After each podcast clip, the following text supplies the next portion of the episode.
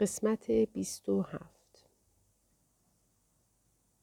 چرا پیتر زندگیش را فدای ازدواج با او کرد؟ گرافیتیش این یک تهدید نبود. آنخل می‌گوید این یک هشدار بود.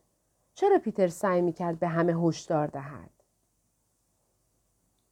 دری از پلکان بالای سرشان باز می شود و صدایی می‌گوید اینجاست.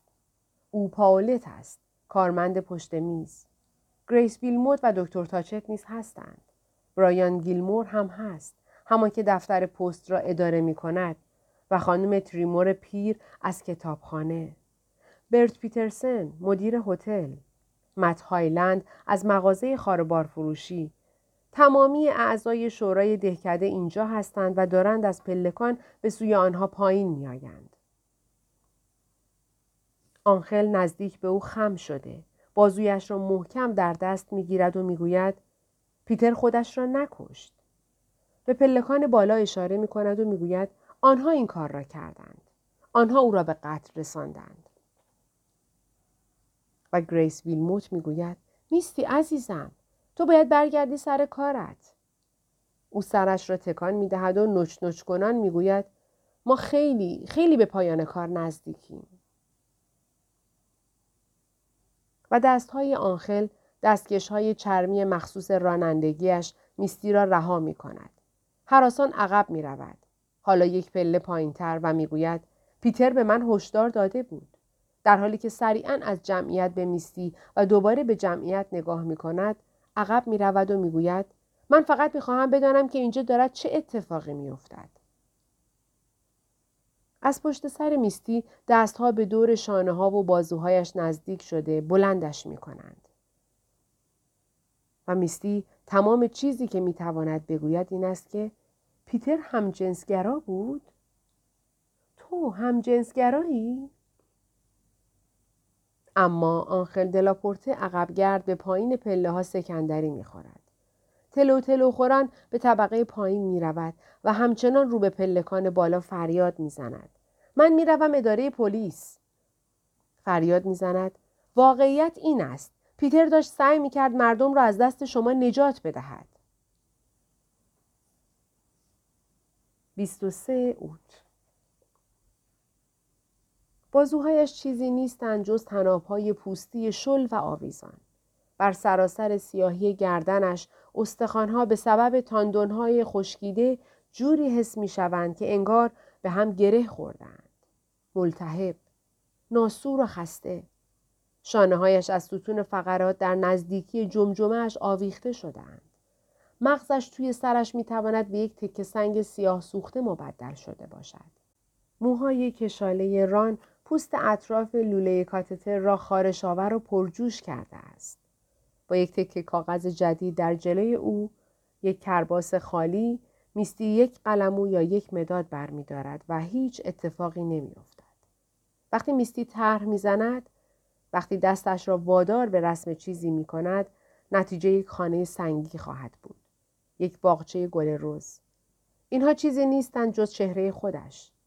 دفترچه خاطرات خود نگاشتهش. الهاماتش به همان سرعتی که می آیند محو می شوند. چیزی چشمندش را از روی سرش فرو می اندازد و نور خورشید از پنجره زیر شیروانی او را وادار به تنگ کردن چشمهایش می کند. روشنایی بسیار کور کننده است. این دکتر تاچت است که کنار او ایستاده و می‌گوید تبریک میستی دیگر تمام شد این همان چیزی است که او هنگام به دنیا آمدن طبی گفت. جاودانگی دستساز میستی دکتر می‌گوید شاید چند روزی طول بکشد تا بتوانی دوباره بایستی و دستش را به دور کمر میستی برده. زیر بازوهای میستی قلاب می کند و او را بلند می کند تا روی پاهایش بایستد. بر لبه پنجره کسی جعب کفش طبی را که پر از جواهرات بدل است جا گذاشته. خورده های بی ارزش و درخشان آینه به شکل الماس برش خوردند. هر گوشه از آنها نور را به جهتی متفاوت منعکس می کند. خیره کننده. آنجا در زیر آفتابی که بر سطح اقیانوس کمانه می کند گویی یک آتشبازی کوچک به راه است. دکتر تاچت می‌گوید کنار پنجره یا ترجیح می‌دهی توی تخت باشی به جای توی تخت میستی عبارت توی قبر را میشنود اتاق به همان شکلی است که میستی آن را سابقا به یاد می آورد.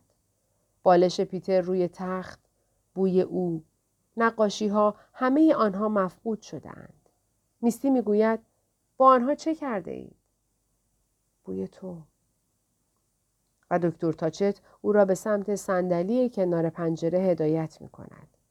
او را بر پتویی که روی صندلی پهن شده می نشاند و می گوید تو یک نقاشی فوقالعاده دیگر را به اتمام رسانده ای. ما نمی توانستیم چیزی بهتر از این انتظار داشته باشیم. پرده ها را عقب می کشد تا اقیانوس را ساحل را نشان دهد. ازدهام جمعیت چنان است که مردم تا لبه آب به یکدیگر چسبیدند. زباله ها در امتداد خطوط بجامانده از امواج به چشم می‌خورند. یک تراکتور ساحلی پت پت کنان حرکت می کند و قلتکی را از پی خود می کشد. استوانه فولادی می چرخد و مثلثی نامتقارن را بر ماسه های مرتوب مهر می کند. لوگوی یک شرکت کنار لوگوی نقش بسته بر ماسه می توان این کلمات را بخوانیم. استفاده از اشتباهات گذشته شما برای ساختن آینده بهتر. بیانیه مأموریت گنگ و مبهم کسی.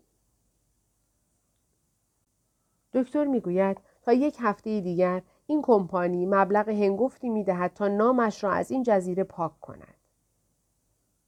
وقتی چیزی را نمی‌فهمی می توانی هر طور خواستی معنایش کنی. تراکتور همچنان قلتک را می کشد.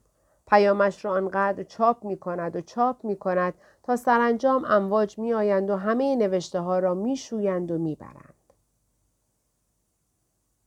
دکتر می گوید وقتی یک هواپیمای مسافربری دچار سانحه می شود همه شرکت های هواپیمایی بنا می کنند به پرداخت مبالغ هنگفت تا تبلیغات روزنامه‌ای و تلویزیونیشان را لغو کنند. این را می دانستی؟ هیچ کدامشان خوش ندارند کار و کاسبیش را به سبب هر گونه ارتباط با چنین فجایعی به خطر بیاندازد. می‌گوید تا یک هفته دیگر علامت و نشان هیچ شرکتی در این جزیره نخواهد بود. آنها هر چقدر پول لازم باشد خواهند داد تا نامهایشان را از اینجا پس بگیرند. دکتر دستهای بیجان میستی را بر روی رانهایش تا می کند. گویی می‌خواهد او را برای کفن و دفن آماده کند. می‌گوید حالا کمی استراحت کن. پاولت به زودی برای سفارش شامت به اینجا خواهد آمد. صرفا جهت ثبت وقایع دکتر به سمت میز پاتختی میستی می رود و بطری کپسول ها را بر می دارد. در حالی که اتاق را ترک می کند و بی آنکه چیزی به میستی بگوید بطری را یواشکی توی جیب کنار کتش فرو می کند. می گوید فقط یک هفته دیگر. و از آن پس همه دنیا از این مکان خواهد ترسید. اما در عوض آنها ما را به حال خودمان می‌گذارند. از اتاق بیرون می رود اما در را قفل نمی کند. در زندگی سابقشان پیتر و میستی آنها می‌خواستند خانه در نیویورک اجاره کنند که ناگهان گریس تلفن کرد و گفت که هرو مرده پدر پیتر مرده و مادرش در خانه بزرگ خیابان برچ تنهاست خانه ای به ارتفاع چهار طبقه با سلسله جبال بامهایش برجها و پنجره هایش که از دیواری ساختمان بیرون زدند و پیتر گفت که آنها ناچارند بازگردند و از او مراقبت کنند به مایملک هر سر و سامان بدهند. پیتر قیم و معمور اجرای نامه بود. او گفت فقط برای چند ماه. سپس میستی حامله شد. آنها مدام به یکدیگر می‌گفتند که نیویورک همچنان جزو برنامه آیندهشان است. سپس آنها والدین شدند. صرفا جهت ثبت وقایع میستی نمی توانست گله و شکایت کند. چند سال نخست پس از زاده شدن طبی فرصت کم بود. همان وقتها که میستی فرزندش را روی تخت در آغوش می گرفت و هیچ چیز دیگری از این جهان نمی خواست. به دنیا آوردن طبی میستی را به بخشی از چیزی جدید مبدل می ساخت. به عضوی از خاندان ویلموت، به عضوی از جزیره. میستی فراتر از سقف انتظاراتش احساس کمال و آرامش داشت. امواج نزدیک به ساحل بیرون از پنجره اتاق خواب، خیابانهای خاموش و آرام. این جزیره به قدر کافی از جهان دور افتاده بود. چنان دور که تو از خواستن چیزهای دیگر دست کشیدی. از محتاج بودن دست کشیدی. از نگران بودن. آزمند بودن. همیشه منتظر چیزی بیشتر بودن. او نقاشی و استعمال مواد مخدر را ترک کرد. او دیگر به افعالی همچون برآوردن یا شدن یا گریختن نیاز نداشت. همین اینجا بودن کافی بود.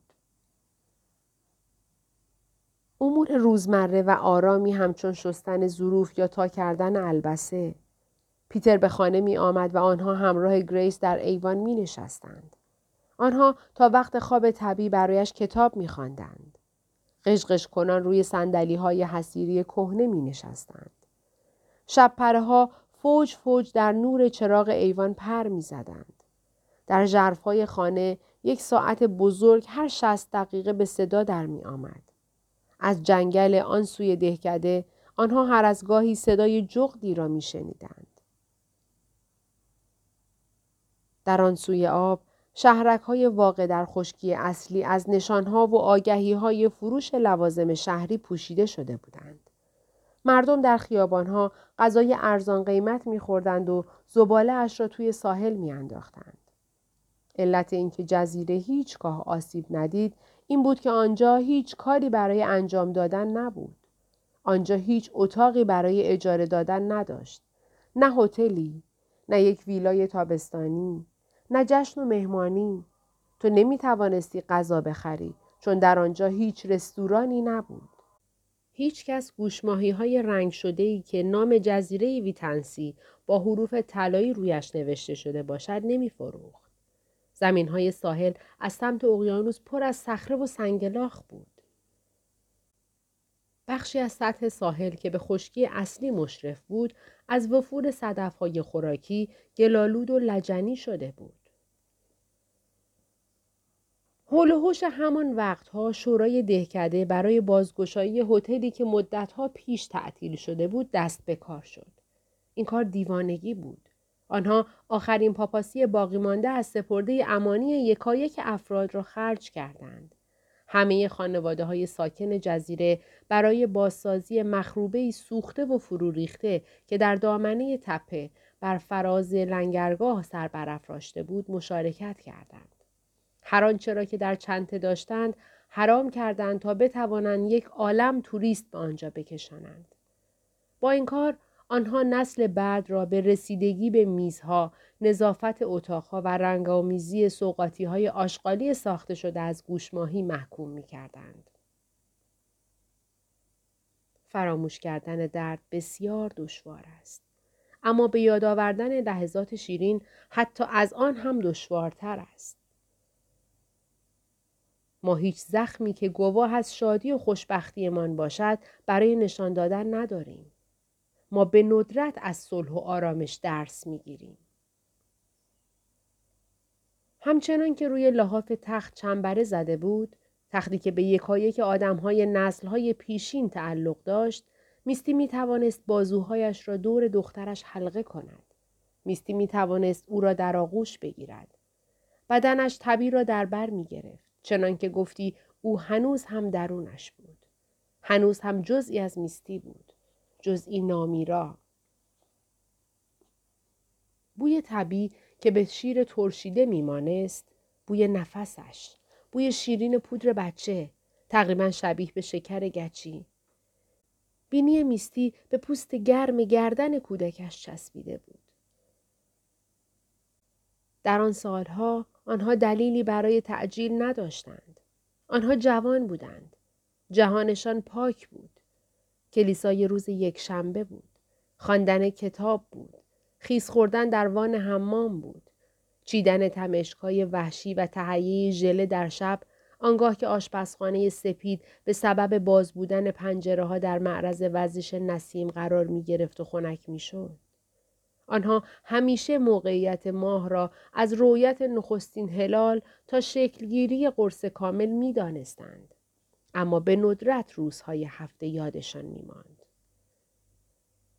صرفاً برای همان سالیان اندک میستی دریافته بود که زندگیش پوچ نبوده.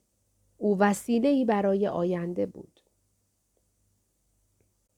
آنها طبی را ایستاده پشت به چهارچوب در جلویی نگه می داشتند. پشت به همه نامهای فراموش شده ای که کماکان آنجا بودند. آن بچه ها که اکنون همگی مرده بودند. آنها با مداد نکنمدی قد او را علامت می زدند. طبی چهار ساله. طبی هشت ساله. صرفا جهت ثبت وقایع. هوای امروز کمابیش به شکل قلوب آمیزی احساس برانگیز و اشکبار است.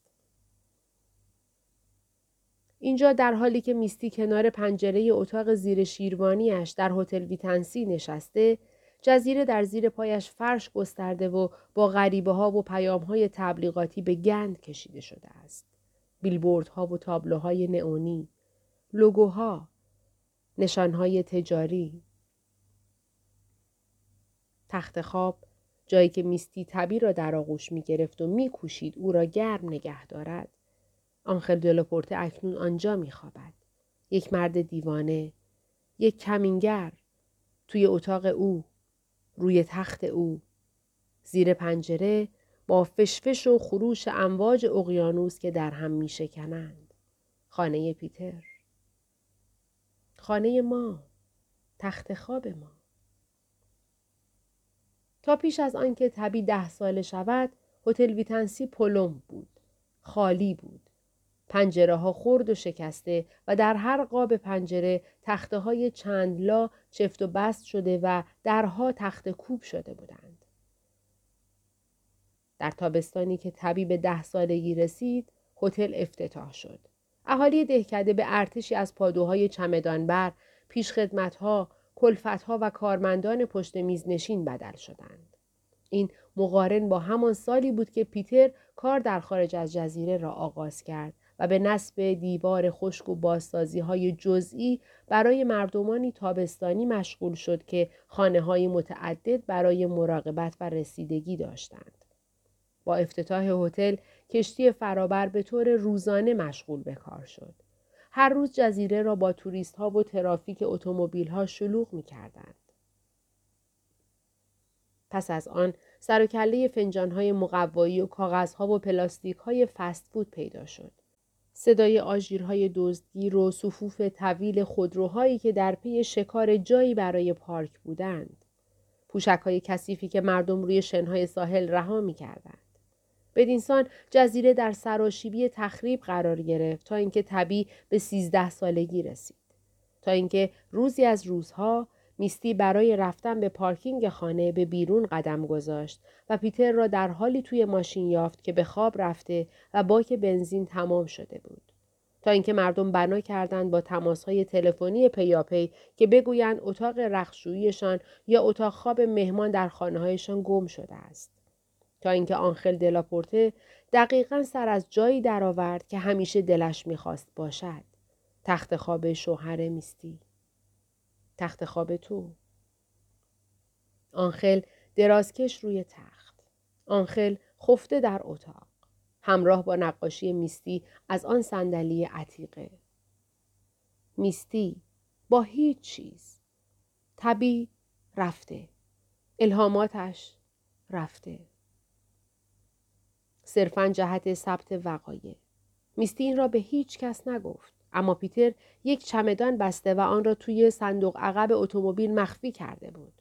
یک چمدان که همراه با خود ببرد و لباسهایش را در جهنم عوض کند. چنین چیزی هیچگاه با عقل جور در نمی آمد. هیچ یک از کارهایی که پیتر طی سه سال اخیر انجام داده بود چندان با عقل جور در نمی آمدند. بیرون از پنجره کوچک زیر شیروانی نزدیک ساحل بچه ها مشغول آب بازی در امواج هستند. یکی از پسرها پیراهن چیندار سفید بر تن و شلوار مشکی به پا دارد. او دارد با پسر دیگری صحبت می کند که فقط یک شورت فوتبال پوشیده است. آنها یک نقصیگار بین هم دست به دست می کنند و نوبتی به آن پک می زنند. پسری که پیراهن چیندار سفید پوشیده موهایش مشکی است. موهایش به قدری بلند است که آنها را در پشت گوشهایش چپانده.